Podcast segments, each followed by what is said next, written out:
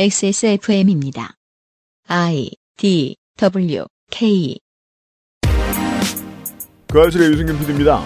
집 없는 서름이라고 말하면 옛날에는 집이 정말 없는 사람들 이야기인 줄 알았는데 현 한국 정부는 그 말이 갭 투자를 더하고 싶은데 금리 때문에 어려워진 사람들의 심정을 표현한다고 생각하는 모양입니다.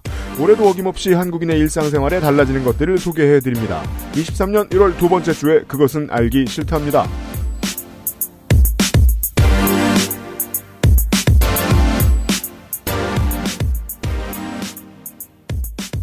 안녕하세요 청취자 여러분. 덕신이 돌아와 있습니다. 음. 안녕하세요, 청취자 여러분. 윤세민 에디도 있고요. 안녕하세요 윤세민입니다.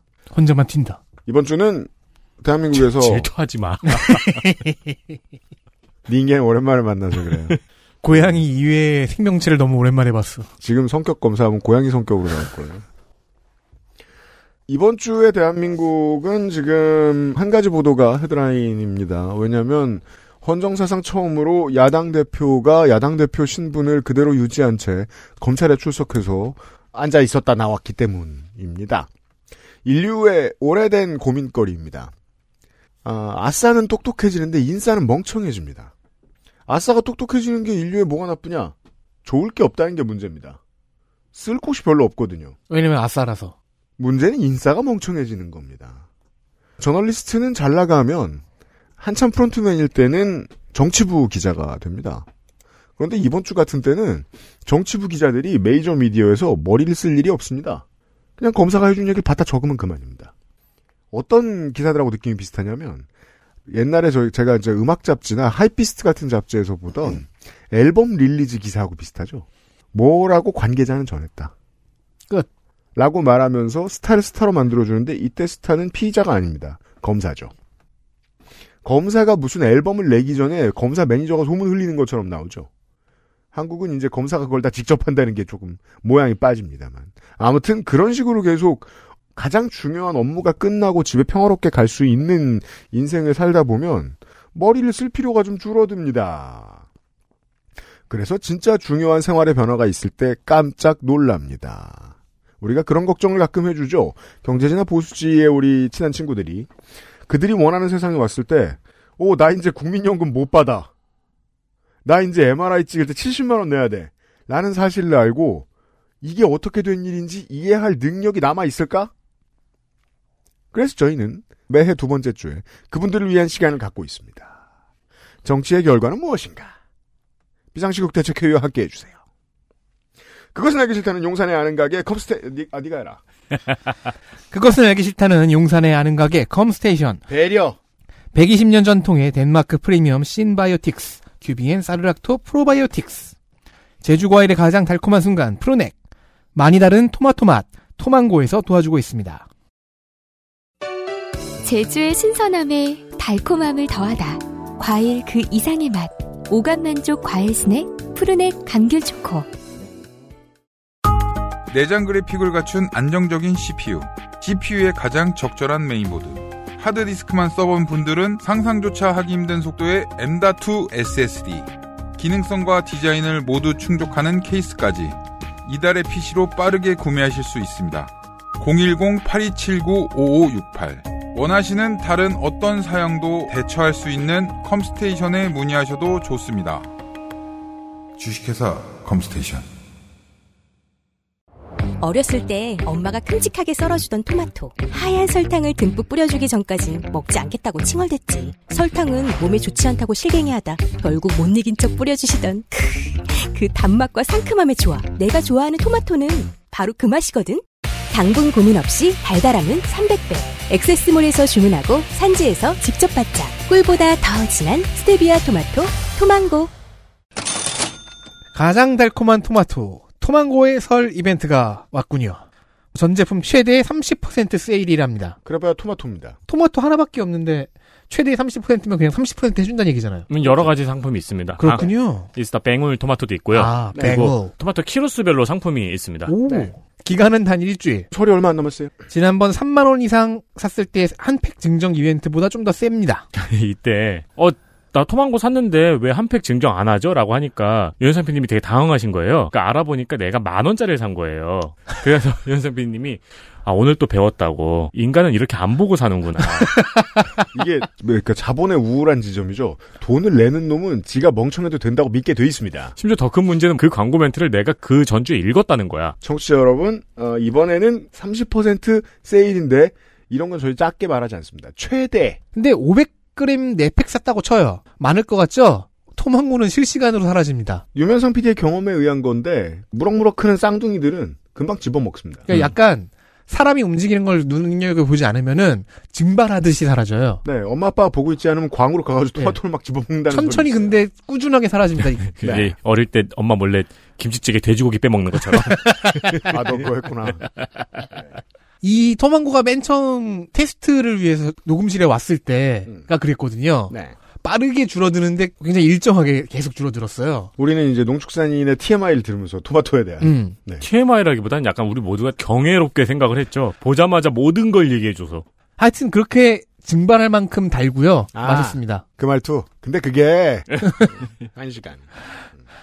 단 거 안 좋아하는 사람은 고민 좀 해보실 필요가 있을 것 아, 네, 같은데. 그렇습니다. 네. 근데 어, 중요한 거는 이게 당을 올려주진 않아요. 음. 스테비아라서. 아니면 내가 스테비아 맛은 나 못 참아. 난 설탕이어야 돼. 라고 생각하는 원리주의자 음. 여러분들은 이거 사서 설탕 치시든가. 명절 때 친척들한테 한번 나눠줘 보십시오. 누가 원리주의자인지 알아보는 거죠. 일단 뭐 식단 하시는 분들은 이미 이제 귀가 번쩍 뜨이셨겠고 저는 개인적으로 토달복을 이걸로 해 먹으니까 너무 맛있더라고요. 제가 추천드리고 싶은 건 과카몰리에 이걸로 보는 거예요. 음, 좋은 추천할 만한 메뉴들에 들어갈 수 있습니다.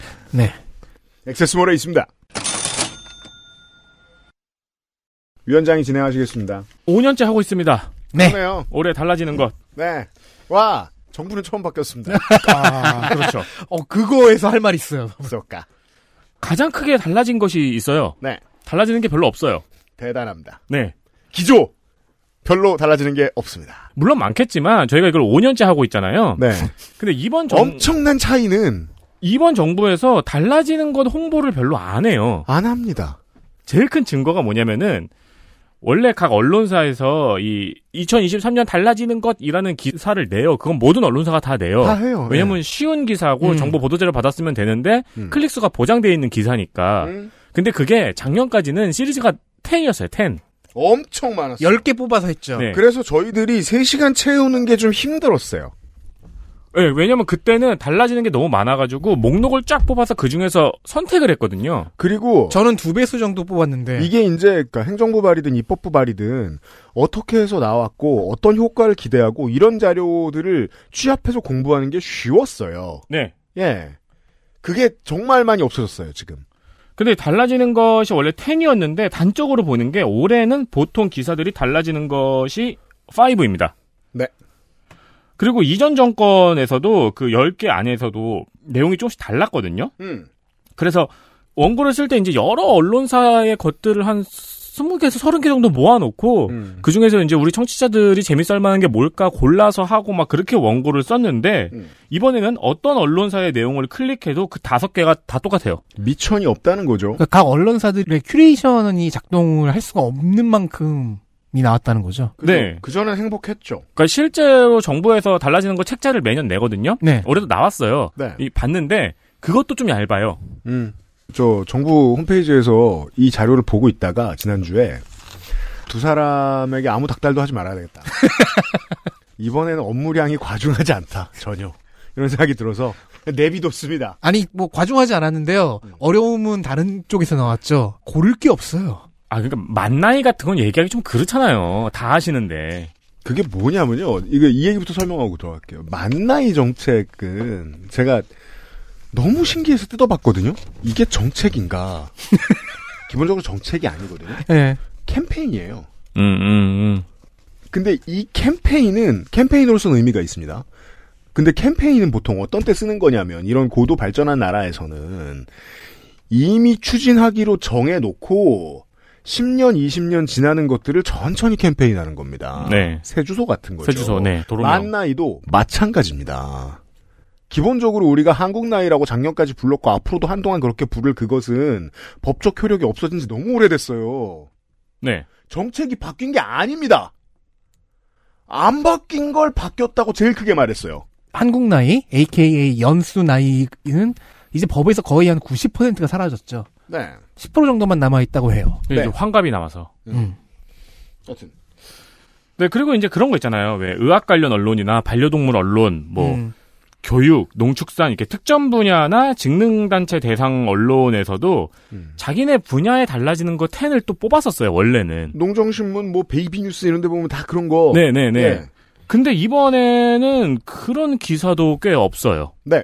없습니다. 그 기사가 이제 10을 안 뽑고 몇 가지만 뽑죠. 하나만 얘기하거나 네. 뭐 한 세 개만 기사를 따로 내거나 이렇게 하지 10을 뽑는 기사는 거의 없더라고요. 올해부터 바뀌는 것들이라는 게 언론사 입장에서는 그냥 뭐 오늘 내야 될 10가지 기사들 중에 아홉 번째, 여덟 번째에 있는 중요도를 가지고 있잖아요. 그래서 그렇게 생각할 때 언론사는 그 중요성과 그림을 못 보는데 우리는 이걸 돌아봤잖아요. 그래서 그 이미지가 딱 느껴집니다. 사회가 전체적으로, 정부가 전체적으로 무기력하다. 음. 생각해 보면은 정부에서 사업을 없애거나 축소하는 걸 홍보할 리는 없겠죠. 네. 물론 축소 안 한 것처럼 홍보하는 것도 있긴 있어요. 청년 미래 아, 희망 적금인가 뭐 짚어드립니다, 그- 어, 그거. 그런 거 있죠. 네. 네. 어, 그나마도 사람들이 바보가 아닌 건 아니까 자기들이 축소해 놓은 거는 적극적으로 홍보하지 않아요. 음. 왜냐면 언론인들이 쓱 들여다보면 축소한 거 아니까. 음. 네. 그럼 기사 내니까. 음. 우리 방송에서 지난 몇 달간 예산 축소 소식을 많이 전해드렸죠. 음흠. 근데 그 예산이 축소돼서 결과적으로 서비스를 받는 사람에게 어떤 사업이 축소되고 사라지는 거를 추적하는 게 쉬운 일이 아니에요. 아닙니다. 네. 물론 그, 양반들도 당사자들이 막 국회 앞이나 막 구의회 앞에 이런 데 가가지고 뭐 피켓 시위도 하고 그래요. 보도 안 되잖아요. 그렇죠. 네. 네. 그건 진짜 인사이트가 있는 사람 아니면 알기가 힘들거든요. 담당 공무원 아니면은. 음. 지역지를 뒤져보면은 각 지자체에서 지금 예산 축소라고 검색을 해보시면은 어느 지자체 예산 축소 항의라는 기사는 많이 보입니다. 네. 이런 것으로 변화를 체감하실 수 있습니다. 긍정적인 이제 제도의 변화보다는요. 그렇죠. 근데 이제 예산이 축소된 거는 이제 올해가 처음이라고 할 수 있잖아요. 음. 그러니까 이번 정부가 처음으로 예산을 짠 게 올해 예산이잖아요. 네. 그러니까 예산 축소의 스노우볼이 이제 구르기 시작한 거예요. 음. 그러니까 결과가 어떻게 될지는 어떤 사업이 축소되고 어떤 결과로 다가올지는 아직 나오지가 않겠죠. 그러합니다.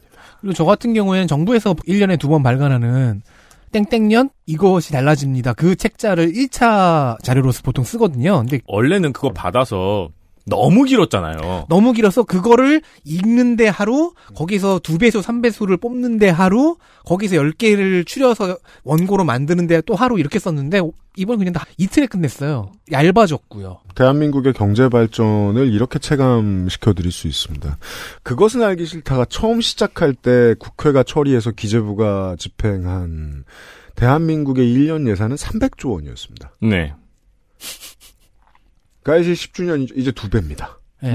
네. 700조를 바라보고 있죠. 638조 7천억 원입니다. 네. 근데 2012년만 못한 것 같아요.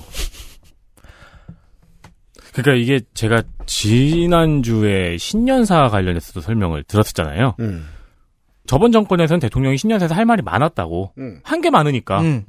이번 정권은 대통령이 신년사에서 귀족 노조만 얘기했잖아요. 그렇죠. 그리고 신년사를 발표하지 않고 그냥 언론사 하나만 데려다 놓고 읽었고요. 네.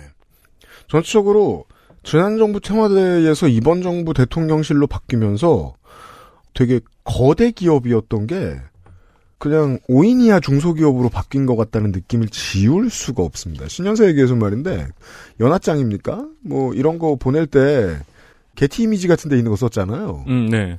돈 주고 샀다니까 뭐 나쁘진 않아요. 음, 음. 다만 그건 보통 작은 회사의 직원이 귀찮을 때 쓰는 방식이잖아요.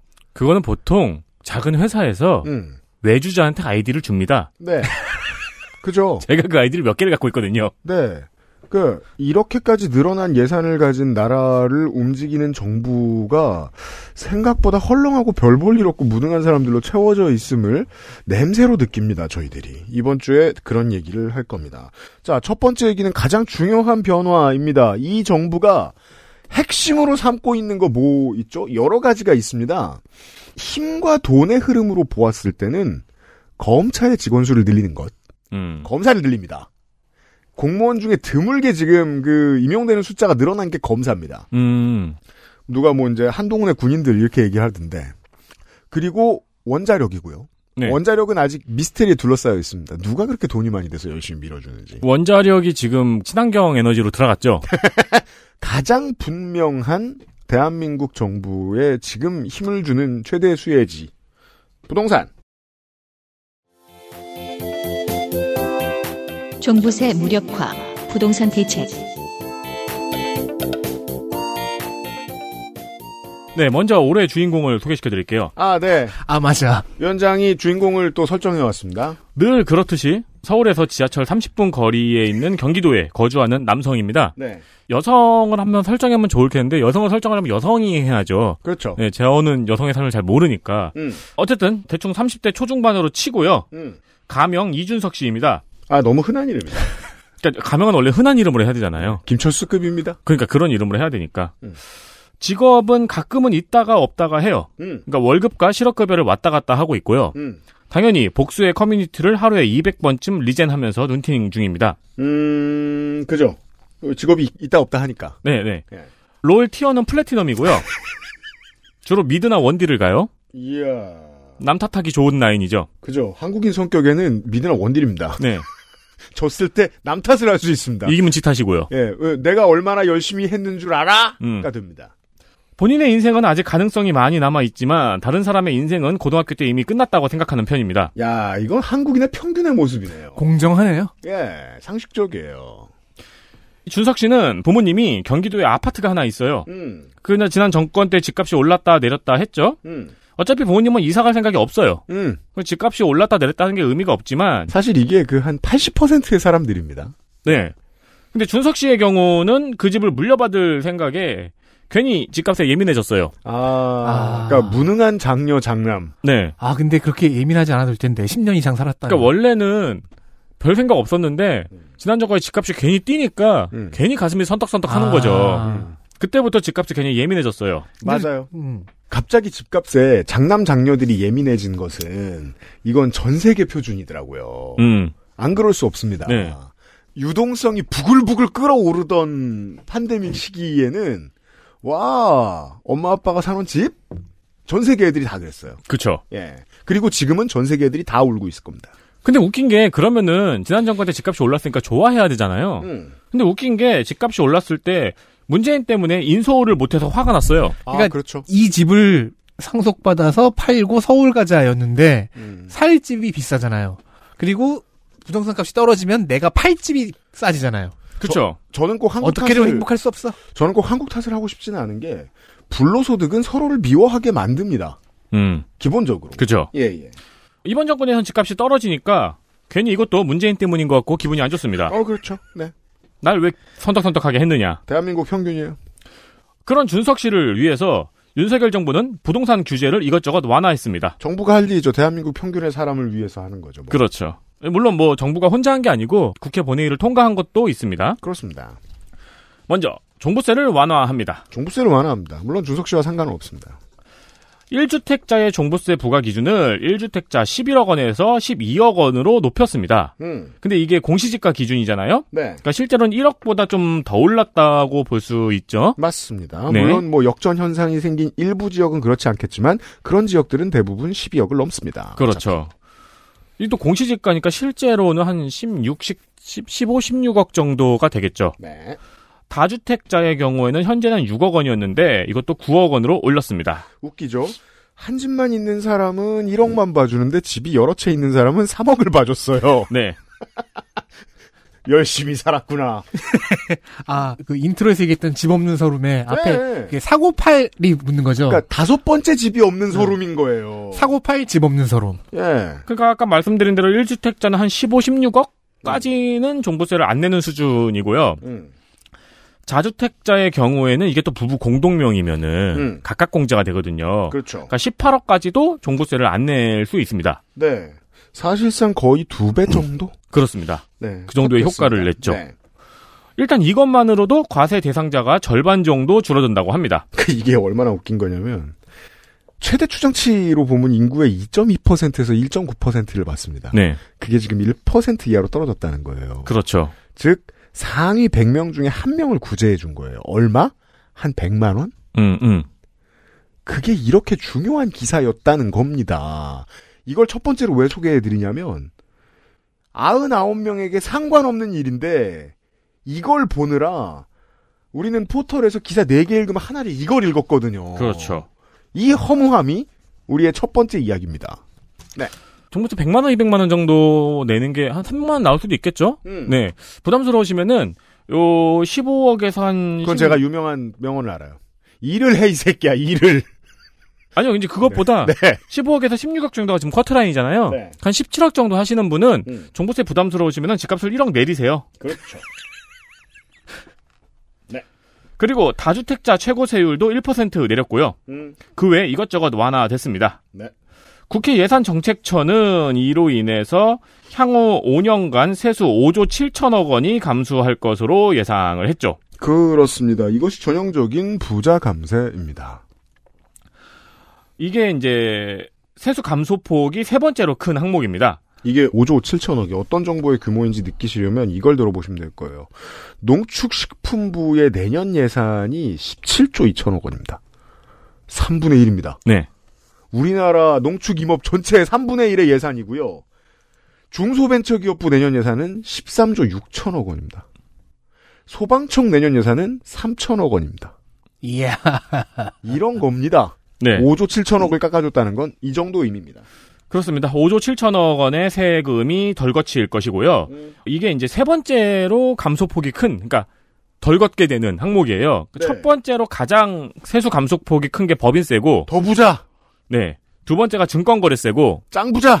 세 번째가 종부세입니다. 그렇습니다. 아이고. 그러니까 세 가지 분야의 부자들에게 논한 상황입니다. 이게 어떻게 논한 걸까요? 공돈이 생겼죠. 음. 굶어 죽을 것 같은 사람에게 난방비가 생긴 게 아닙니다. 건물을 한 채 더 살 돈이 생기는 거예요. 맞습니다. 네. 취득세, 양도세 등 부동산 거래세도 낮아져요. 네. 그리고 규제 지역이 거의 다 해제가 됐죠. 네. 다시 부동산 천국으로 되돌리고자 합니다. 그래서 둔촌주공 재건축 단지가 환호성을 질렀죠. 그렇습니다. 강동구가 규제 지역에서 해제가 되면서 대출도 70%까지 받을 수 있고 네. 실거주 의미가 폐지가 됐더라고요. 그렇습니다. 네, 85평방미터 이하는 전매 제한도 1년으로 줄었고요. 음. 그리고 이제 바로 전세줘도 되더라고요. 그러니까 이게 이렇잖아요.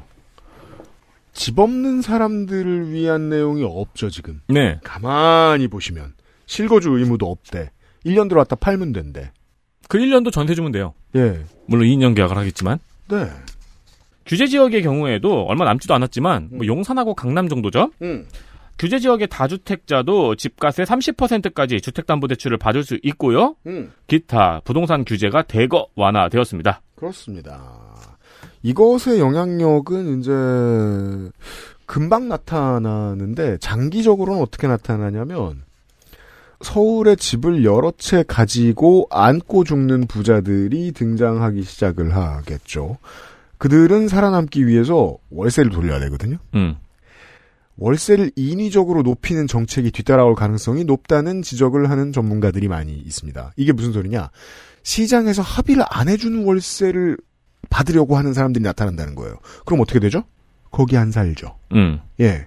이게 정해진 미래에 대한 말씀을 드리는 거예요. 이게 지금 5년일 수도 있고 10년일 수도 있습니다. 왜냐하면 인구는 여전히 줄어들고 서울엔 주로 한국 한국인들만 살잖아요. 네. 1세대 이- 이주민들 잘 안 들어오잖아요. 그럴 돈이 없으니까. 서울의 공동화를 상당히 가속화시켜줄 만한 그렇겠죠. 네. 그러니까 결국 서울 사는 게 호구가 되는 네. 때가 오겠죠. 음. 준석 씨의 경우에는 어쨌든 윤석열 정부가 집값 하락을 방어해 주니까 역시 찍은 보람을 느끼고 있을 겁니다. 아, 네, 그렇습니다. 뭐 물려받을 때까지는 10년, 20년은 더 남은 일이고 음, 그 사이 무슨 일이 일어날지는 모르지만 그래도 음. 사람이 재산에는 예민한 법이니까요. 당연합니다. 그리고 무순위 청약 거주 요건이 폐지가 됐어요. 음, 그래가지고 이제 미분양된 거 있잖아요. 음. 남은 거 음. 무주택자라면 지역 상관없이 누구라도 청약을 할 수 있습니다. 그렇습니다. 이러면 서울 뭐 집중 현상 아니 뭐 그런 건 당연하고요. 가장 중요한 1차원적인 결과는 다시 줍줍이 활성화되죠. 줍줍입니다. 그렇습니다. 네. 다주택자의 전성기가도 이건 거의 80년대급입니다. 지금 집값이 쭉 떨어진 상태에서 이- 지금 여기서 쫙 걷어가라. 음. 는 얘기죠. 네네. 이게 이제 이런 점에서 시대착오적입니다.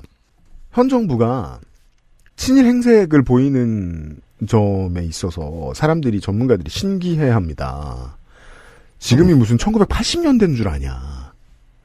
근데 이 부동산 정책을 보면 정말로 지금이 1980년대인 줄 알고 있음을 알 수 있죠. 이건 선진국 반열에 들어서기 한두 발 정도 남은 나라의 정책입니다. 음, 맞아요. 예. 그리고 문재인 정권 내내 말이 많았던 민간 임대사업자 제도가 다시 부활합니다. 이것 때문에 가장 많이 비판을 받았던 지점이거든요. 건사 제대로 못했다고. 음. 음. 이 웃긴 게 처음에 이거 만들 때 이런 거 만든다고 난리 폈잖아요. 음. 그리고 축소 폐지하니까 그럴 거 처음부터 왜 만들었냐고 난리 폈잖아요. 우리 근시한 러 친구. 네네. 1위 1비. 음, 일이 일비러. 그리고 윤석열 정부에서 다시 만든다고 했잖아요. 음, 그러니까 제목을 이렇게 뽑아요. 음. 한국경제 문 김현미가 없앤 아파트 임대사업자 부활. 아 그래서 앞에 문- 문이 부활시켰다는 게 아니고 문과 김현미가 없앤 음. 아파트 임대사업자 부활. 네, 문과 김현미가 만들었습니다만. 네 네. 만든 얘기는 안 해요. 음. 그리고 왜 아파트예요? 단데. 네. 한경 데스크가 꼭 생각을 안 하는 건 아니에요. 이, 이 정도는 고민합니다. 네. 왜냐면 전 이런 문장을 만들 자신이 없어요. 그렇잖아요. 야, 대단합니다. 이것이 가장 큰 변화입니다. 실제로는 없어진 거죠. 규제 완화. 맞습니다. 네. 자, 부동산 관련 얘기 하나 더 있습니다. 전세 사기 예방. 요즘 전세 사기가 급증하고 조직화하면서 뉴스가 시끄럽죠. 네. 피해자도 많고 그 중에는 바지 사장으로 쓰였다가 살해인 게 아닐까 의심가는 사례도 있고요. 왜냐면 하 우연히 한 사람만 갑자기 죽은 게 아니잖아요. 네. 세 명인가. 일단 네 밝혀진 명이. 것만 세 음. 명이죠. 네, 합리적으로 이게 왜냐면 바지 사장이라는 건 사실 모두가 알고 있거든요. 어, 그 너무 무섭더라고요. 근데 이 바지 사장이 목숨을 연달아 잃어버리는 상황에 뒤에 누가 있는지를 봐야 하는데 검찰이 수사 안 한다는 얘기 많이 들었습니다. 이 모양이니까 임차인이 전세 계약을 하려고 하는데 불안하잖아요. 당연하죠. 우리 집주인이 뭘 어떻게 하고 다니는지 알 수 있는 방법이 등기부등본 외에 없으면 불안은 더 커질 겁니다. 네. 특히 임대인이 세금을 안 내고 있는 건 음. 전세 사기나 보증금 미지불 사고의 예고편이기도 하지요. 맞아요. 지금까지는 임대인의 국세 미납 정보를 임차인이 열람하려면 임대인의 동의를 받아야 했습니다. 네, 개인정보라고요. 4월 1일부터는 이 동의를 안 받아도 됩니다. 이런 변화가 있습니다. 그리고 전세 보증금 반환이 안 됐다고 칩시다. 음. 뭐 사고가 나고 사건이 터져서 난리가 났어요. 음, 가장 높은 확률로 임대인은 세금 체납을 어마무지하게 하고 튀었을 경우가 있죠. 네, 지금 요즘 이제 이 상황에서 뭐 빌라왕 사망 뭐 이런 데서 보시는 게 이제 직접 당하기 전까지는 몰랐다가 알게 되시는 게 최근에 있었을 거 아니에요. 왜 그들이 사망 당해야 하는가? 음. 집주인이 죽어놓으면 책임자가 사라지니까요. 그죠? 네. 네. 자, 그래서 집이 경매 혹은 공매로 넘어갔습니다. 음, 그래서 팔렸어요. 음, 이렇게 마련된 돈은 음, 임대인이 미납한 국세를 납부하는 데 제일 먼저 쓰여야 합니다. 네. 그러니까 이제 무슨 말이냐면은 미납된 세금의 권리가 세입자보다 앞서 있었어요. 네. 네. 그걸 알기 때문에 집주인이 일부러 세금을 체납을 하는 거죠. 그죠? 렇습니다 그러니까 세금보다 먼저 빠져나가는 돈이 그 예외의 돈이 있긴 한데 음, 이번에 국회와 정부가 일을 해서 이 예외 조항에 보증금 지급이 들어갔습니다. 음, 그래서 4월 1일 이후 매각 결정이 난 집은 음. 그 팔린 돈으로 보증금 지급을 한 후에 국세를 냅니다. 네. 그리고 그 다음에 다른 부분에 쓰이게 되는 식으로 집행이 돼요. 음, 이건 작년 12월 23일에 개정된 국세 기본법 개정 내용 중에 있는데요. 그렇습니다. 정부 발의였네요. 음, 어, 제가 좀 속이 뒤틀려서 이번에 쭉 이거를 찾으면서 음, 막 이것저것 의심해보고 이랬거든요. 음. 이- 그렇게 앞서서 의심하던 제가 뒤틀린 거였어요. 다 깊은 아, 진짜요? 의도가 있던 거네요. 아니 전세 사기는 대통령이 말도 하고 했으니까 네. 음. 확실히 마련해야죠. 기존에 이제 소병원 의원실이나 김혜재 의원실이나 김상훈 의원실이나 뭐 내놓은 안들하고 정부안이 거의 차이가 없었습니다. 네. 보니까. 네. 네. 그 제가 궁금한 건 그럴 거면 굳이 왜 0으로 갔을까? 라는 생각이 들긴 했지만 아무튼 잘 되긴 잘 됐기 때문에. 네. 부동산 얘기를 좀 해봤고요. XSFM입니다. 게임의 나이가 어디 있습니까? 사양이 문제일 따름이지요. 컴스테이션에 문의하십시오. 주식회사 컴스테이션. 달콤한 건 건강에 해롭다. 당분 고민 없이 달달함은 300배. 꿀보다 더 진한 스테비아 토마토 토망고. 건강기능식품 광고입니다. 백억균주, 기본, 프리미엄 덴마크산, 기본, 제로 칼로리, 기본. 기본은 충분하다. 이제는 맛있게.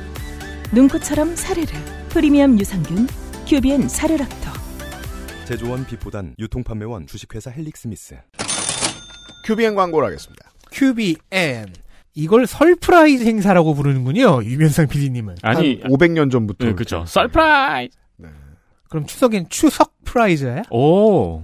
위화도 회군 때부터 그렇게 불렀어요. 그렇군요. 네. 자, 이번 설프라이즈 행사 중에서 최대 57% 할인 행사 중입니다. 큐비엔은 좀 깎죠. 자, 명절에는 늘 큐비엔 제품을 부모님께 사드린다는 얘기를 오늘도 들었답니다. 감사합니다. 부모님들의 만족도가 만땅. 그럼요. 효과가 잘 드러나는 편이라고들 얘기합니다. 다개월분 구성을 하면 큐비엔이 프로모션용으로 제작한 노니 비누를 증정합니다. 논의가 뭐죠? 노니 성분이 들어간 식물성 비누라는데요. 그, 왜 같은 말을 여러 번 하고 그래? 어, 논의라고, 어, 이거 되게, 신의 열매 노니. 신의 열매가, 신의 열매가 왜 노니? 어, 되게 징그럽게 생겼어. 베트남 노니 비누.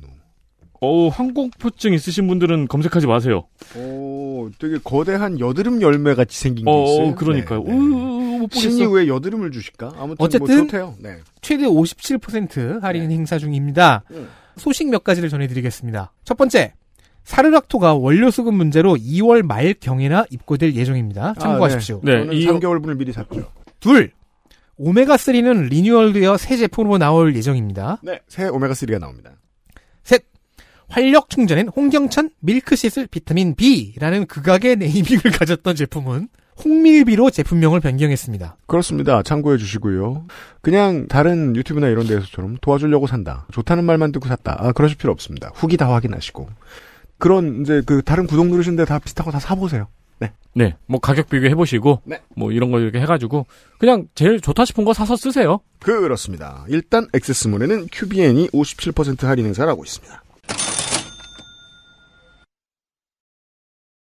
자, 위원장이 아까 알려드렸죠. 저 서울에서 지하철 30분 거리에 거주하는 복수의 커뮤니티를 200번쯤 리전하는 이준석 씨가 만족했던 이유들 중에서는 이제 부동산과 관련된 세금이 싸진 게 있고, 그 외에 그런 이준석 씨를 이제 잠깐 비정규직으로 쓰다 버렸다, 쓰다 버렸다 하고 있는 기업들은 여기에 만족합니다. 법인세 인하, 금융투자소득세 완화, 네, 사실 이준석 씨가 MB식의 신자유주의자는 아니었습니다. 아닌 줄 알았지. 그도 언젠가는 남양유업의 갑질에 분노했었고요. 음. 하나 회장님의 복싱 실력이나 SK가의 맥가 폭행에 분노하기도 했습니다. 실제로 지금 아주 보수적인 커뮤니티 혹은 보수적인 내용들을 마구 말하고 다니는 뭐 이런저런 사람들도 지난 SPC 사건에 엄청나게 분노했었어요. 맞아요. 언론이 이런 문제와 실제 우리나라의 정치 상황을 연결시켜주는 걸 극도로 말리고 있는 거예요. 음, 맞아요. 예. 사실은 알고자 하면 알 수 있어요. 언론이 돕지 않을 뿐입니다.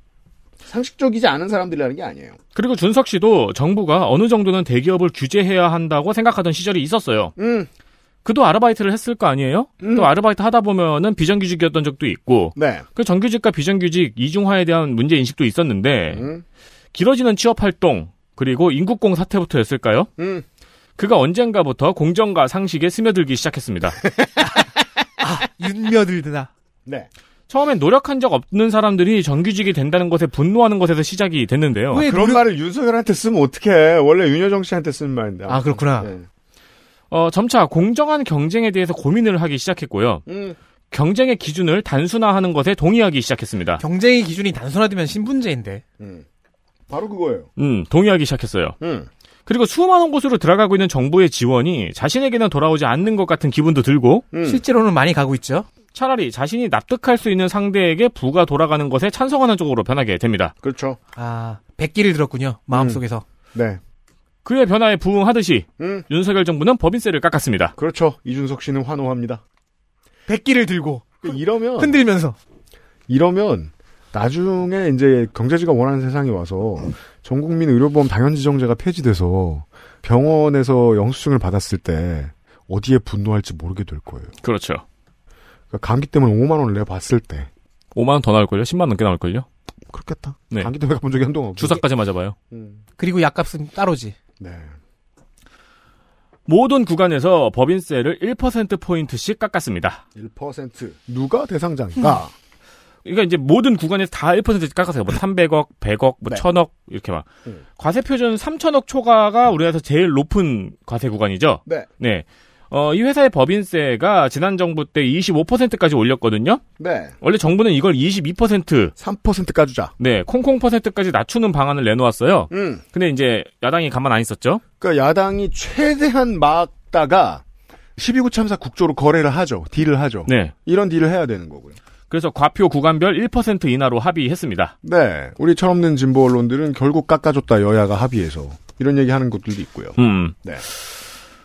기획재정부 추산에 따르면은 이 법인세 감면에 따라서 2023년에는 9천억 원, 2024년에는 1조 3천억 원의 법인세수가 줄어들 것. 이야, 소방청 4배. 그리고 2027년까지 총 13조 7천억 원의 법인세수가 줄어들 것으로 보인다고 내놨어요. 야, 5년치 안 받은 거 모으면은 한국의 농축수산물 식품 시장을 하나 돌릴 수 있군요. 자, 생각해보자고요. 13조잖아요. 640조잖아요. 13조가 줄었어요. 그럼 640조를 내는 누군가는 건재하니까 이 짓을 했을 거 아니에요. 봐준 애들은 누구? 법인들. 맞아요. 그냥 낸 사람들은 누구? 우리요. 근데 이건 기재부 자료죠. 음. 기재부에서는 13조 7천억 원, 향후 5년 동안 13조 7천억 원이 줄어들 것으로 얘기를 했는데, 근데 우리가 기재부를 요즘 못 믿잖아요. 왜냐면 네. 지난번에 70조 더 거친 걸 말 안 했잖아요. 물론 그러다 그때랑, 걸렸잖아요. 그때랑 장관은 다르지만, 네. 더 못 믿을 장관이 와서, 음. 국회 예산정책처는 5년간 법인세 인하로 인한 세수 감소치를 27조 4천억 원으로 봤습니다. 반달, 아, 반, 반가에 했던 거야, 이거? 네. 연 5조. 음. 네, 두 번 정도 차이가 나죠. 네. 참고로 앞에서도 말씀드렸지만, 향후 5년간 세수 감소폭이 가장 큰 항목이 법인세입니다. 이러합니다. 우리가 지금 저 뭐냐 생활 비용과 관련된 디테일은 이번 주에 나오지 않기 때문에 지금 말씀을 드리면 이제는 공공연히 좀 기사에도 나오고 있더군요. 전기요금은 가정용이 있고요. 산업용이 있고 상업용이 있고 농업용이 있죠. 흑자를 보는 분야가 있습니다. 가정용입니다. 적자를 가장 크게 보는 분야가 있습니다. 공업용입니다. 안 그래도 많이 깎아주는 기업들이 낸 적자를 우리가 전기요금으로도 막아주고 있거든요. 민간 전기요금 올리죠. 이미 흑자인. 이런 방식입니다. 나라 돌아가는 방식이요. 우주 가는 게 얼마나 찾아봤거든요. 아, 스페이스X? 네, 그건 안 나오고, 네. 과기정통부의 총 예산이 18조네요. 아하. 우주, 우주도 갈 수 있어요? 아하. 법인세 안 깎으면? 네. 그러나 이건 당장 준석 씨에게 어떤 영향을 미치는 사안은 아니에요. 네. 사실 준석 씨가 낙수 효과를 기대하는 건 아니거든요? 그렇죠. 네. 낙수 효과도 왠지 노력 안 하고 얻어먹는 이미지가 있잖아요? 그렇죠. 그래서는 안 되죠. 음. 영향을 조금 미친다면은 준석 씨가 물려있는 대기업 주식과 조금 연관이 있을 수도 있죠. 그렇죠.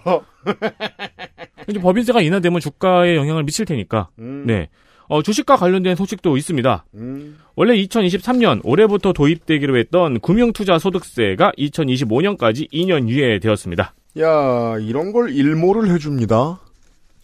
금융투자소득세는 주식, 채권, 펀드 등 금융투자로 얻은 소득이 5천만 원을 넘는 경우에 음. 20에서 25%의 주식 양도소득세를 부과하는 거였어요. 이때 보수 언론이 나서가지고 나름 열심히 비난을 쏟아냈었던 게 기억이 나시는지 모르겠습니다. 이제 한 2년 3년 됐나요? 네. 왜냐하면 그때 다시 한번 팬데믹 당시에 남는 돈이 어, 유동성을 못 이기고 막 헤매고 있어가지고 이제 한참 젊었을 때 고양이 울듯 울고 있어가지고 음. 애기 소리 낼 때 있잖아요.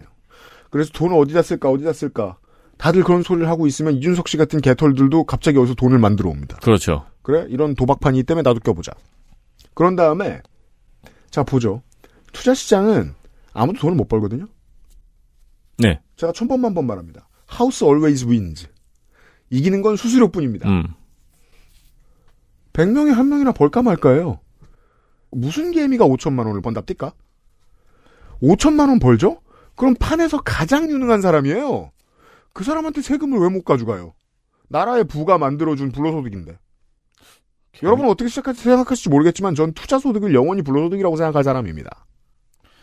물론 준석 씨가 주식으로 5천만 원이 넘는 그러니까 5천만 원씩 주식이 있다는 얘기가 아니에요. 음. 5천만 원이 넘는 소득을 거둬야 돼요. 그죠? 네, 우리나라는 상한가도 있어가지고 이게 되게 어려워요. 음.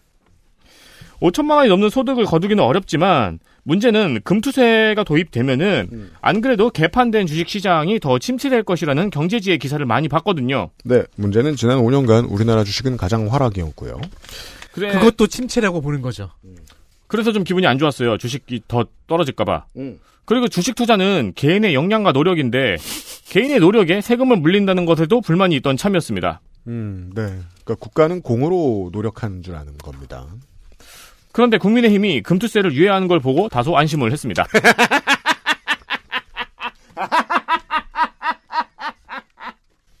그래서 안심하고 잠들 수 있었어요. 여전히 여전히 팔만에 묶여 물려 있지만 그래서 그때 그런 기사가 너무 많았어요.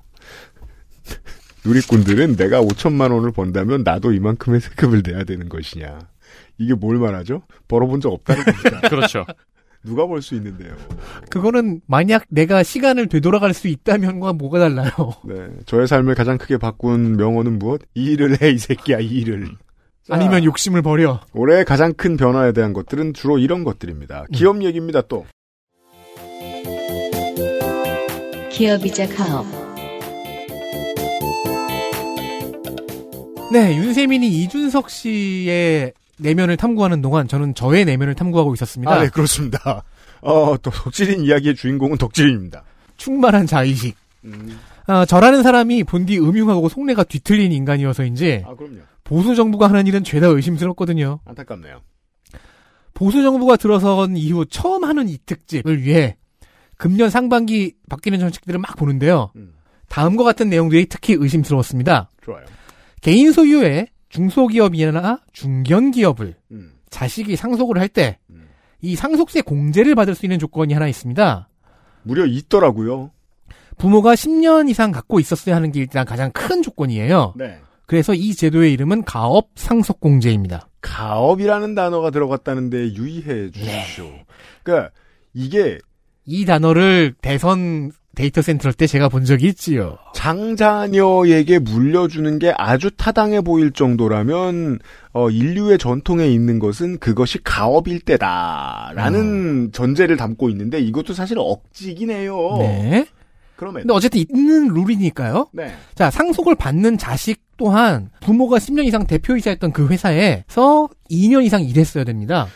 사실 이것도 엉성해요. 그러면 엄마 아빠와 아들 딸 합해서 12년 사실 뭐 합쳐 10년이 됩니다. 네. 여전히 어쨌든 10년이면 되는데 그걸 뭘 가업이라 불러 아무튼 어쨌든 가업이니까. 이것도 엄청나게 느슨한 규제가 있었습니다. 아니 왜 이것 때문에 이름 올려놓고 그 법인리스로 포르쉐 음. 타고 다니는 사람 많잖아요. 네, 자, 공제는 무려 100%다 음, 깎아줘요. 다 깎아줍니다. 근데 이제 사후에 지켜야 되는 의무가 있습니다. 음. 상속을 받은 이후에 7년 동안 지분 감소도 고용 감소도 없이 음, 가업에 종사해야 하는 게 의무입니다. 그렇습니다. 그러니까 이게 그나마 이제 87 체제가 확보해낸 정도의 규제, 제일 최소한의 무서운 건 규제인 제일 거예요. 무서운 건 고용 감소도 없어야 돼요. 네, 그런데요, 금년부터는 이 사후 의무 관리 기간 있죠? 음.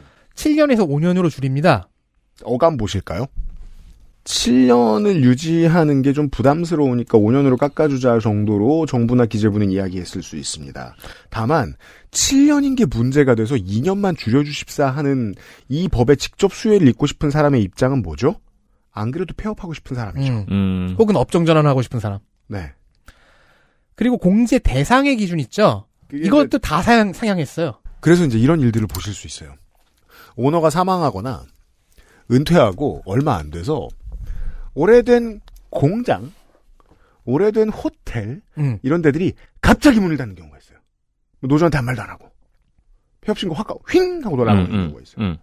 노조만 떨렁 남아가지고 화가 나가지고 그때 노조가 봐야 되는 게 뭐죠? 저 마다들이 언제 물을 받았지? 네. 이거 이런 상속- 문제들만- 상속 이런 문제들이 공제 이거- 있습니다. 안 받았네? 음, 그러면 튄다는 얘기죠. 네. 그리고 공제 대상의 기준도 다 상향을 했어요. 음, 그래서 더 많은 중소기업과 중견기업이 상속 대상이 될 수 있도록 합니다. 음. 상속 공제 대상이 될 수 있도록 합니다. 이준석 씨의 이해에 맞아 들어가는 세상입니다. 이게 정말 귀족이 생기죠, 이러면. 네. 그렇죠. 하여튼 불량한 사람인 저는 음. 중견기업의 방점이 찍혀 있을 거라고 의심을 해요. 중견기업은 큰 회사죠. 아무튼 매출액 4천억이던 기준이 5천억으로 올라갔고요. 음. 공제 한도 또한 100억 올라갔고요. 음. 물려주는 어르신이 최대 주주로서 지분을 50% 이상 갖고 있었어야 되거든요. 음. 근데 이것도 일괄적으로 다 10%씩 깎였습니다. 어, 이젠 사- 40%만 갖고 있었어도 됩니다. 그래서 그냥 대주주면 돼요. 음, 음, 그러네요. 네. 매출액 4,500억인 기업이 있다 쳐요. 음. 부모 세대가 사망을 해서 이제 상속이 됐습니다. 음. 그러니까 작년까지는 이 기업이 가업 상속 공제 대상이 아니었는데 이제는 대상이 된 겁니다. 그냥 물려주고 세금 걱정을 안 해도 됩니다. 부모 세대가 뭐 한 25년 경영했다고 쳐요. 음. 그러면 이제 20년 이상 구간에 해당을 해서 공제 한도가 300억 원이 돼야 되는데 음. 이번에 400억으로 올랐다는 겁니다. 근데 알고 보니까 부모 세대가 지분을 49%만 갖고 있었어요. 음. 그 상태로 대표 이사를 하고 있던 겁니다. 음. 그럼 작년까지는 또 역시 공제 대상이 아니었는데 음. 금년부터는 된다는 식입니다. 네. 자 상속은 그렇다 쳐요. 음. 아니 부모 세대가 돌아가시는데 얼마나 슬프겠어요. 네? 정신도 없고요. 어, 그래요. 그렇죠. 정신 챙기면서 승계를 하려면 생전에 진경하는 게 더 낫죠. 은퇴가 빠른 은퇴가 낫습니다. 네. 게다가 이거는 뭐 집도 아니고 회사. 회사잖아요. 네. 음. 그런데 상속세 쪽에서 범위가 늘었잖아요. 음. 그러면 형평성을 맞추기 위해 증여세 쪽에서도 과세 특례를 강화해 줍니다. 어? 어? 안 그러면 다 증여세 쪽으로 갈 테니까. 음. 자 여기서는 특례 한도가 100억. 아. 둘 중에 하나를 내야 되는데 하나를 깎아주면 어. 다른 한쪽이 나머지 하나를 몰릴 테니까. 피할까봐 그래서 이게 동일한 룰로 맞춰줘야 되는 거, 동일한 수준으로 맞춰줘야 그러니까 되는 의도는 거죠. 하나 아니에요. 어디로 가든 깎아주겠다. 음. 이거는 삼루로 달리던 주자 아웃당했다고 아, 공평하게 일루에서도 아웃당해야겠네요. 그래서 주자가 달리다 많은 거 아니에요? 아니면 3루 2루에서 3루 들어온 성공했다고 그- 주자를 1루로 보내주는 거지. 어, 그렇죠. 그럴 수도 있고. 아니 일로 갔던 놈이 다시 돌아오면 득점하는 걸로. 스트라이크아웃 나다웃인데 1대 0이 된 거예요 갑자기. 모두 다 풀코트 농구하고 있는데 혼자 반코트 농구하고 있고. 상상해 봅시다. 얼마나 따뜻한 나라예요 이 사람들 입장에서는. 어디를 가도 더 따뜻해졌어요. 음. 이 증여세 쪽에서 과세특례를 받잖아요? 음. 그럼 특례 한도가 100억이었어요. 음. 이거를 바꿨습니다. 네. 10년 이상 하다가 증여하면 300억, 음. 20년 이상이면 400억 하는 식으로 해서 최대 600억까지 늘었습니다. 음, 인간적이네요. 오래 일했을수록 세금을 적게 내죠. 그리고 뭐 기본 공제가 있는데 그것도 5억이었는데 그게 10억으로 늘었어요. 음. 아, 그리고 여기서도 사후 관리 기간을 7년에서 5년으로 줄였습니다. 어. 그리고 지금 사후 관리 중인 기업이 있잖아요. 그러니까 이게 다시 어. 한번 말씀드립니다. 이 사후 관리 기간을 만지작거리겠다는 생각이라도 누군가 한다고 기사라도 나온다. 이건 자본시장의 모럴 해저드를 그대로 의미하게 됩니다. 그렇죠. 그게 왜냐하면 부모는 10년, 20년 일했고 계속 매출을 늘려나가고 막 300인 이상 하는 기업을 평생 하고 싶었을 수도 있어요. 하지만 이 숫자를 보는 순간 자식은 팔아치우고 도망가고 그러니까 싶습니다. 기존에는 7년 버티고 팔아치워야 됐던 게 이제는 5년 버티면 팔아치울 수 있게 됐다는 거예요. 네. 어 그리고 지금 사후 관리 중이었던 기업이 있잖아요. 음. 그러면 이번에 바뀐 규정을 적용합니다. 음. 따라서 1월 1일부로 갑자기 사후 관리가 또 끝난 중견기업이 분명히 있을 겁니다. 어, 그러네요. 5년에서 7년 사이면 갑자기 끝났네요. 그죠? 이제 금년에 6년 차가 되는 거면 뚝 끊겼죠. 어, 갑자기 끝났네요. 그러니까 제가 이 시점에서 이제 궁금한 게 그거거든요. 이런 류의 건실한 중견기업이 정말 있다. 그러니까 건실하지 않은 기업들도 많아요. 음. 하지만 건실한 중견기업들이 있는데 이 새들이 땀만 먹기 쉬워진다. 네. 쪼개서 팔 수도 있고. 이러면 보통 국내에서 거래되지 않아요. 더 무서운 거는 고용하고 급여 유지 조항이 없어졌네요. 네. 그 그럼 상속 사후 공제 쪽에서는 아직 살아 있는데 증여 특례 쪽에서는 없어졌어요. 음. 고용 유지를 안 해도 되네요. 그러니까 항상 이런 점에 있어서 대통령이나 경제부총리가 이런 얘기 합니다. 신문 사설에서 보던 얘기죠. 기업이 열심히 하는데 국가가 무슨 도움을 줬다고. 그러면 도로 없는 데 가서 그 사업 하세요. 반군 있는 데서 그 사업 하세요. 아, 그리고 옌병 하수 하수 광고 네가 깔고요. 빠졌을 거예요. 중소기업이면. 아니 그리고 그 하수관고 얘기 잘했어요. 심지어 미국에도 그런 지역은 있어요. 전기하고 하수구 시설 만들어내는데 사업하는 사람이 직접 만들어야 되는데 되게 많아요. 음, 네. 예. 아예 아무것도 안 도와주는데 되게 많아요. 음. 그런 데서 하시라고. 음. 가드레일 없는 고속도로 타시라고. 음. 고속도로 없지 맞아. 이런 세금 공제 제도와는 별개로 중소기업이면 한 가지 더 옵션이 생깁니다. 끝이 안 나. 상속세나 증여세를 공제받는 방법을 말씀드렸잖아요. 음. 중소기업의 경우에는 납부 유예가 있습니다. 상속하면서. 이번에 생깁니다. 음. 생겼죠, 이제. 음. 다른 사람에게 다시 상속 또는 증여를 하는 때까지 이 상속세 증여세를 납부를 미루는 제도입니다. 기업 갭 투자입니까? 일단 여기도 사후 관리는 5년입니다. 음. 그런데 이 제도에 약간 불안한 부분이 있어요. 네. 공제받는 방법들에는 업종 유지를 해야 하는 조건이 있었잖아요. 네. 납부 유예 제도에서는 업종 유지를 안 해도 됩니다. 이게 무슨 소리예요? 중소기업 상속받으면은 이제 납부 유예를 선택한 다음에 5년 버티는 것까진 좋아. 음. 근데 그 5년 안에 업종을 바꿔도 돼요. 어, 그러면은 막 돼지 귀 파는 집이 갑자기 바다 이야기. 뭐, 막. 그러니까 지분 자기 지분과 그 회사의 고용만 유지하면 됩니다. 어, 국내 최대의 말린 돼지기 전문 업체가 네, 갑자기 막. 한국 박하라, 어, 그렇죠, 그렇죠. 기억이 막 되는 그, 러니까 뭔가 이렇게 막 나가진 않겠지. 뭔가 대한 뭔가, 박하라. 뭔가 뭔가는 있겠지. 막 베어링 만드는 회사가 갑자기 삼치구이. 그럼 고용을 유지해야 되잖아요. 5년 어, 근데 동안. 베어링 깔고 그 위에다 구우면 맛있겠다. 그러면 베어, 베어링 베어링 만들던 그 직원들이 고용 유지해야 되잖아요. 그러니까요. 지분 유지도 해야 되고. 어, 그럼 그 돈과 그 고용 인력들을 가지고 삼치를 구해야 되는 어, 거죠. 그렇 그렇죠. 페어링 만들던 사람들 데리고. 음. 그러니까 뒤틀린 용어를 가진 저는 아무리 봐도 의심스럽거든요. 네. 그러면은 의심을 하는 김에 대기업 쪽에서 찾아봐야 되잖아요. 그럼 그것도 금방 나옵니다. 대기업 소유 구조에서 여러 말이 나오는 것 중에 하나가 음. 친족들끼리의 거래, 증여, 사회이사 임명 등등이 음. 있지요. 네. 그래서 공정거래법에서는 혈족과 인척의 범위를 정해요. 음. 그래서 이거 그- 귀 기울여 주세요. 그 안에서는 몇몇 경제 행위를 못하게 규제를 합니다. 음. 이번에 공정거래법의 시행령이 바뀌었습니다. 음. 그 결과 혈족과 인척의 범위가 줄어듭니다. 누군가가 혈족이 아니게 됩니다. 이유는 대기업 친족수가 절반 가까이 감소했기 때문이랍니다. 뭐 뭐라고요? 대기업 친족수가 절반 가까이 감소했기 때문에 학살을 했나요? 이건 뭐, 그니까, 여러분 저출산 이렇게 심각합니다. 아, 노인네들 죽어서 아니, 혈통견이 줄었다고 많이 찍어내듯이. 근데 사실 실제로는 본심은 그건 아닙니다. 네. 예. 자 기존에는요 혈족으로는 6촌, 인척으로는 4촌내가 특수관계인으로 지정되었는데 작년 12월 27일부터 이 범위가 혈족 4촌, 인척 3촌내로 줄어들었습니다. 음. 그만큼 장난질 칠 수가 더 있다는 거죠. 네. 그리고 중소기업이 아니 지금 어. 사촌이 삼촌으로 줄었잖아요. 네. 자식 시키면 돼요. 그러니까 어. 원래 삼촌 하려던 거 어. 삼촌 자식 시키면 돼요. 돼요. 그럼 돼요. 음. 그리고 중소기업이 기존 대기업 집단으로 편입할 때가 있어요. 이게 이제 이런 문제에 있어서 경제지들이 보통 이런 문제 많이 해요. 한국의 특수관계인 이거 설정해 놓은 법이 범위가 글로벌 추세 안 맞는다. 예를 들면 이제 미국은 직계존비속, 음. 직계존비속이란 부모, 조부모, 자녀잖아요. 형제자매. 어, 뭐 영국은 배우자와 자녀. 중국의 법령이 되게 웃겨요. 관계가 밀접한 가족 구성원. 이야. 이렇게 생각하면 아무리 주먹구글 해도 6촌보다 훨씬 좁을 거잖아요. 음. 다른 나라는 더 좁다. 한국은 이게 뭐냐. 왜냐하면 한국은 재벌의 본산지이기 때문이죠. 체벌.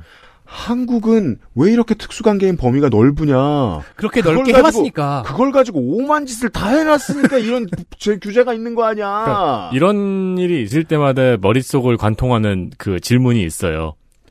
팀쿡이 스티브 잡스 아들이야? 그 어. 그게 한국인의 생각이기 때문이에요. 팀쿡이 당숙인가 봐. 어, 그러니까요. 정도 생각하는 거예요. 왜냐하면 그들끼리는 부당 거래를 하는 게 기본 옵션이니까. 그래서 그걸 겨우겨우 막아놓은 겁니다. 그게 김종인이 평생 이야기하던 경제민주화고요.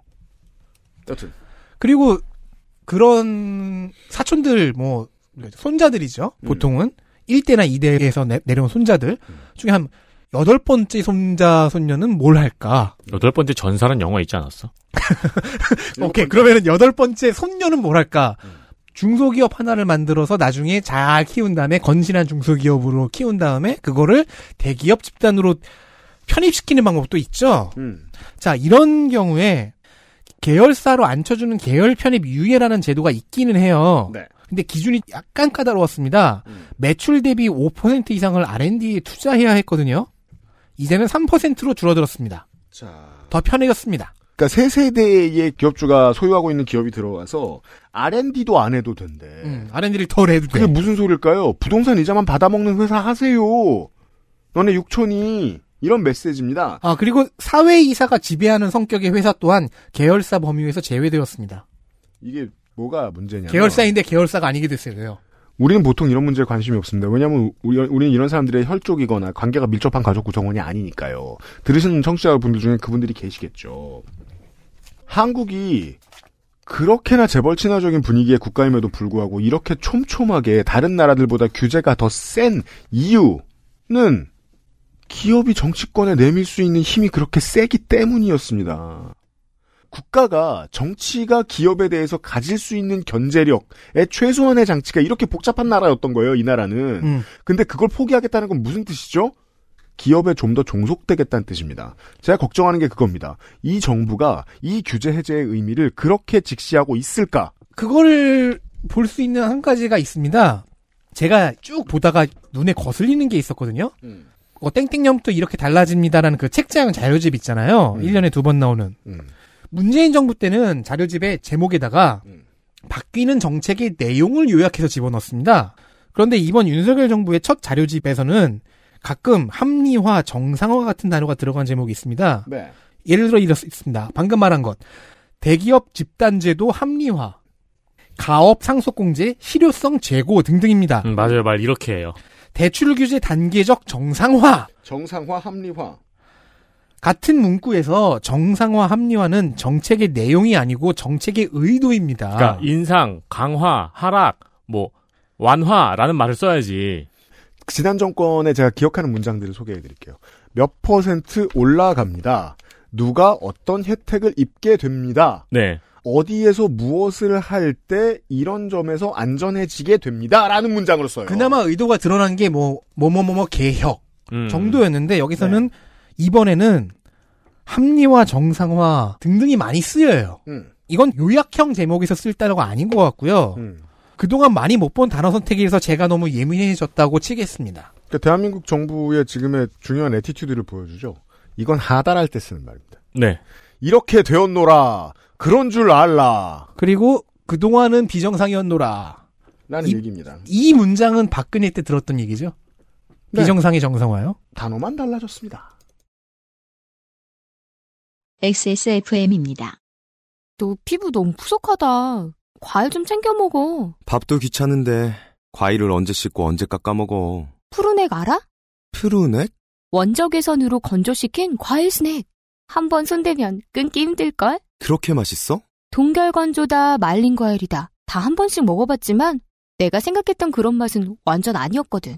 푸른액은 달라. 무조건 맛있어, 맛있어. 야, 그렇게 맛있으면 진작에 하나 사주지 그랬냐. 내가 알던 과일 그 이상의 맛.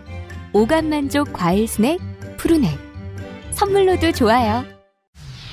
생체 이용률이 높은 RTG 오메가3 혈행 건강엔 큐비엔 제조원 주식회사 한국 CNS팜 유통판매원 주식회사 헬릭스미스 광고 듣고 돌아왔습니다. 2023년부터 바뀌는 것들에 대한 이야기인데, 어, 우리가 5년째 하면서 가장 우리의 일상생활과 먼 얘기예요. 드디어 내 일상생활에 대한 얘기가 나왔구나라고 기뻐하시는 청취자분 있으시면 감사합니다. 아, 누군가에겐 일상생활이죠. 그 저기 기업 물려받는 분. 예. 그러니까 일상생활에 가장 혹은 온기가, 대기업 편입할 뿐. 일상생활에 엄청난 온기가 스며든 사람이 있을 거예요.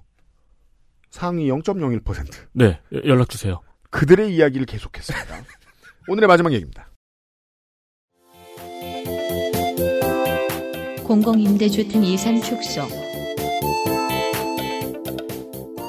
다시 돌아온 준석 씨. 음. 준석 씨가 처음부터 임대주택에 대해서 어떤 의견이 있진 않았어요. 그죠? 그냥 세상에 그런 것도 있구나. 어, 내 친구는 저기 사네. 더글로리에 나오는 말이죠. 나 이런 집 처음 봤어. 음. 아 그렇게도 생각 안 했어요 어릴 때. 그래요? 그냥 여기 사네라고 생각했지. 더글로리 못 보신 분들이 있다면 그런 소리 한 애들은 나중에 뒤집니다. 나 아직 안 봤는데 보려고 벼르고 있는데 알아도 재밌어 인마 어차피 그 얘기야. 제가 이런 집 처음 봤어는 옛날에 학습지교사 할 때 음. 현관문을 열었는데 음. 어, 1대1 크게 성모 마리아 상이 있는 집이 있었어요. 그분 사실 집주인 아니에요? 핀 조명이 떨어지고 아니 그리고 음. 이미 현관문 돌아가신 집 주인 아니야? 저- 좋은 집은 현관문을 열면 거실이 아니고 복도가 나오더라고. 어, 그 복도에 성모마리아가 있더라고요. 그래서 신발을 함부로 못 벗었어요. 나도 우리 집에 하이젠버그 상을 듣고 그거 잘 봐. 그, 그 성모 마리아상 앞에 손 씻는 수만 있는지 뭐 봤어야지. 어, 성경책이 펼쳐져 있었어. 문 열면 스피커로 Say my name 이런. 아무튼 네. 난 공동 임대 주택에 대해 난 형이 꼭 돈을 정말 많이 벌었으면 좋겠어. 집골이 어떻게 됐을지 너무 궁금해. 만들어 놓겠어요. 그런데 임대주택에 대해서는 별 생각이 없었는데 그러나 아직 집 것도 아닌 아파트 값에 예민해지다 보니까 임대 아파트가 집값을 내린다는 얘기에도 약간 귀가 쏠리기도 하고 이게 얼마나 자연스러운 전개냐면요. 가상이지만. 실제로 팬데믹이 들어오면서 20대 초반에서 30대 후반까지 투자와 관련된 문제에서 아무 관심도 없었던 사람들이 많아요. 네. 온라인을 많이 긁어보죠. 제가 뭘 얘기합니까? 포털의 네다섯 번째 메뉴는 이상하게도 부동산이라고요. 음. 누- 누구나 매일같이 집을 사고 팔지 않는데 왜 부동산 메뉴가 거기에 있죠? 거기서 살아야 하는 사람들이 중요하니까? 아니죠. 그러면 지들이 알아서 찾아갈 테니까요. 네. 직방이나 다방을 가면 되겠죠. 투자하니까 그렇죠. 그래서 그걸 들어가 봅니다. 투자의 개념에 눈을 뜨는 거예요. 불로소득의 개념에. 그러면서 코인충이 되고요. 전체적으로 주택 문제에 대한 관심이 확 높아졌습니다. 팬데믹과 어, 우리나라의 경제와 환율 방어 능력 이, 이 두 가지가 섞여서 일어난 일입니다. 이 임대 아파트에 대한 거는 이제 저 같은 경우에는 이제 들어가고 싶어가지고 한동안 엄청나게 많이 공부를 했잖아요. 음. 이런 걸 모르니까 또 공부를 얼마나 많이 했겠어요. 근데 재밌는 게 이렇게 검색을 해보면은 한쪽에서는 혐오하느라 바쁘고 음, 한쪽에서는 들어가고 싶어 죽겠고 그럼요. 어쨌든 간에 임대 아파트가 집값을 내린다는 의견에도 약간 귀가 쏠렸고요. 음. 그리고 준석 씨가 다니는 많은 커뮤니티들에서도 전체적으로 왠지 임대 아파트에 대한 부정적인 의견들이 많았어요. 음, 왠지 모르겠지만. 음. 그래서 저절로 임대 아파트에 대해서 탐탁찮은 마음이 들기 시작했습니다. 그렇죠. 어. 가랑비에 옷 젖듯. 우리 방송에서는 가급적 쓰지 않았으면 좋겠는 표현. 뇌절러. 네. 네. 그리고 해당 부지의 개발을 그러니까 뇌덜러, 뇌덜어 철루가 이렇게 말하는 음. 사람입니다. 해당 부지의 개발을 민간에 맡기면은 가치가 훨씬 상승할 텐데 임대 아파트를 짓는다는 것도 합리적이지 않은 것 같고 음. 누군가는 노력에 의한 비싼 아파트에서 세금까지 내면서 살고 있는데 누구는 정부의 혜택으로 집을 얻는다는 것도 공정하지 않은 것 같아요. 네. 사실 준석 씨도 청년 공급을 살펴보긴 했어요. 근데 이게 또 처음에 돈이 아예 안 드는 건 아니거든요. 당연합니다. 예. 돈이 없이 들어갈 수 있는 건 아닌데 준석 씨는 또 그 돈이 없었어요. 음. 그래서 포기하고 나서부터는 더 기분이 안 좋아졌습니다. 그렇죠. 우리 세금으로 지어서 주는 거잖아요. 음. 실제로 윤석열 대통령은 공공임대주택을 굉장히 선으로 알고 있는 분들이 있는데 공공임대주택을 많이 지어서 공급하다 보면 중앙정부나 지방정부가 상당한 재정 부담을 안게 되기 때문에 납세자에게 굉장히 큰 부담이 되고 음. 전반적으로 우리 경제 부담 요인이나 경기 위축 요인으로 작용될 수 있다고 말하기도 했습니다. 법인세 안 깎아주면 엄청 많이 지을 수 있을 텐데. 그러니까 네. 읽으면서도 빡치네. 사랑한다는 말을 했습니다. 그러니까 이거는 그냥 안에 있는 논리를 요약해 보면은 무임승차잖아요. 그렇죠. 그러니까 우리가 북소장하고 스웨덴 얘기하면서 얘기했잖아요. 임대주택을 너무 많이 공급한 것과 임대주택의 지리학적 위치가 슬럼화를 낳기도 했다라고요. 근데 이 말은 그 단계까지 가지도 근데 못하잖아요. 죽어라 돈 퍼부었던 3인주의 국가랑 대한민국을 어떻게 비교해요? 우리나라 임대주택을 나라가 흔들릴 만큼 큰 돈 들여 짓고 있지 않아요. 결코. 그랬으면 모든 임대주택에 이렇게 대기자가 많지 않죠. 네. 그래서 윤석열 정부는 공공임대주택 예산을 5조 원 정도, 어, 퍼센트로 치면 25%, 4분의 1을 삭감했습니다. 뭐야 다음에 이게? 삼토막이 났습니다. 공공임대주택 목표 물량을 17만 채에서 10만 5천 채로 줄였어요. 아니 목표도 줄였어. 야당이 반발을 해서 전세 임대 융자 사업 예산 6,630억 원이 살아났거든요? 이걸 깔려 그랬어요? 근데 이건 전세 임대 융자 사업 예산이잖아요? 음. 이게 뭐냐면은, 기존에 있는 전세 매물, 부동산에 나와 있는 거에 음. 전세 계약을 LH가 대신하고, 음. 이걸 다시 재임대하는 방식이에요. 그렇죠. 그러니까 뭐 주거에 대한 니즈는 다양하니까 이 제도가 필요한 분들도 있어요. 음. 예를 들면은 내가 지금 계약한 집에 계속 살고 싶은데 네. 집주인이 보증금을 올려달래라는 음. 경우에 활용할 수도 있고 집주인하고 합의하에 그렇죠. 뭐 필요한 제도일 수도 있어요. 음. 근데 만약에 이제 생자로 들어가려고 한다. 음. 그 입주자가 직접 매물을 구해야 돼요. 네. 부동산에 가서 LH 전세대출 매물을 구하기도 힘들고 음, 집주인들도 안 좋아합니다. 맞습니다. 전세인대 포털에 들어가면은 이 LH 전세대출 매물만 모아놓아서 보기가 편하긴 해요. 음, 다 집들이 열악해요. 그렇습니다. 뭐 그건 그렇고요. 어쨌든 이 예산은 살아났어요. 음, 게다가 반지하 대책은 어디로 갔는지 사라졌어요. 없어졌습니다. 얘기가 안 나옵니다. 이게 지금 대통령과 서울시장이 막 역설, 뭐라고 말했죠? 반지하를 없애겠다고 말했죠. 어, 그렇죠. 그때 사실 우리 청취자 여러분들 그런 어감 느끼셨을 거예요. 거긴 사람 다 죽여버리겠다라는. 내쫓겠다. 네. 보이지 않게 하겠다가 아니 더 낫겠죠. 안 그래도 언론과 국회의원이 그럼 어디가 살라고 얘기하니까 음, 공공임대주택 보급하겠다며. 그렇죠. 근데 보급은 줄이기로 했습니다.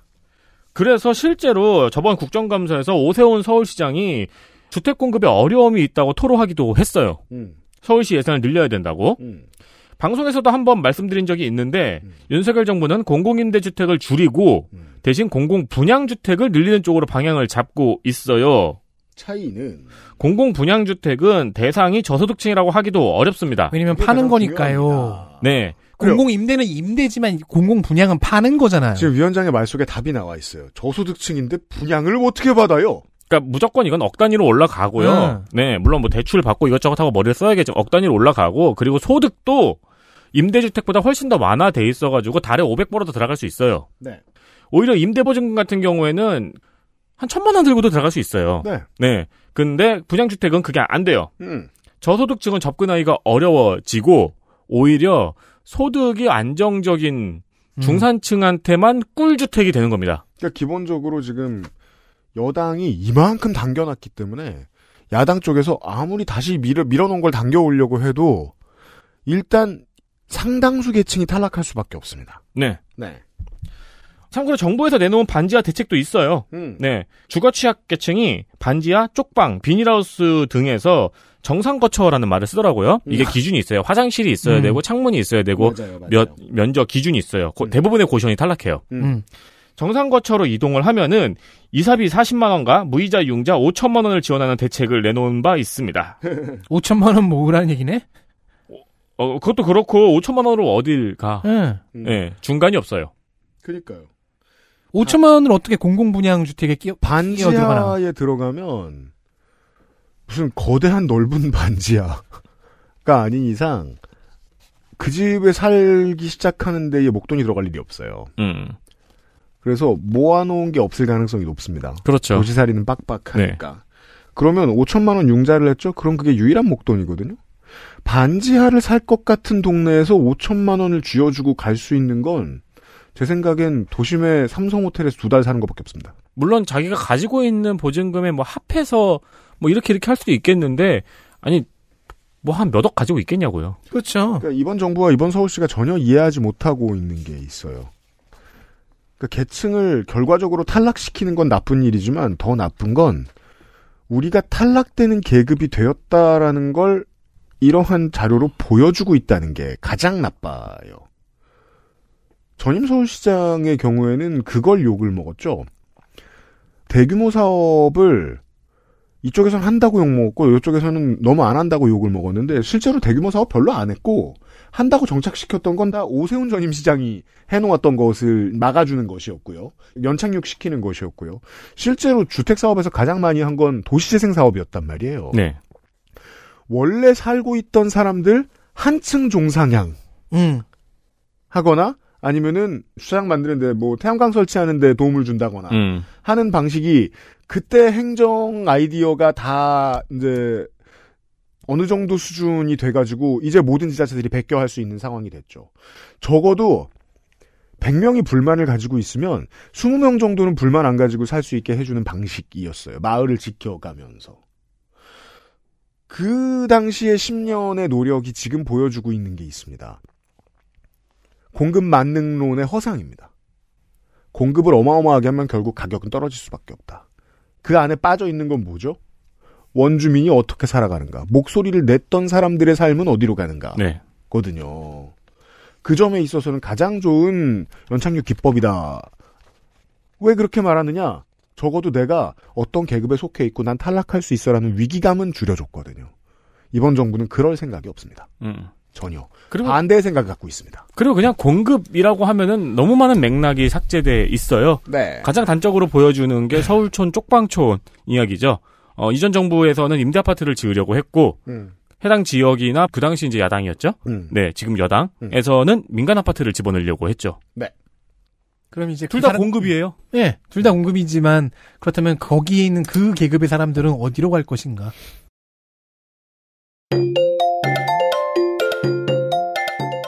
어, 우리가 우리 모두에게 한번 물어볼 필요가 있어요, 주변 사람들에게. 어, 내가 더 글로리를 봤다. 그럼 꼭 봐야 돼요, 청취자 여러분.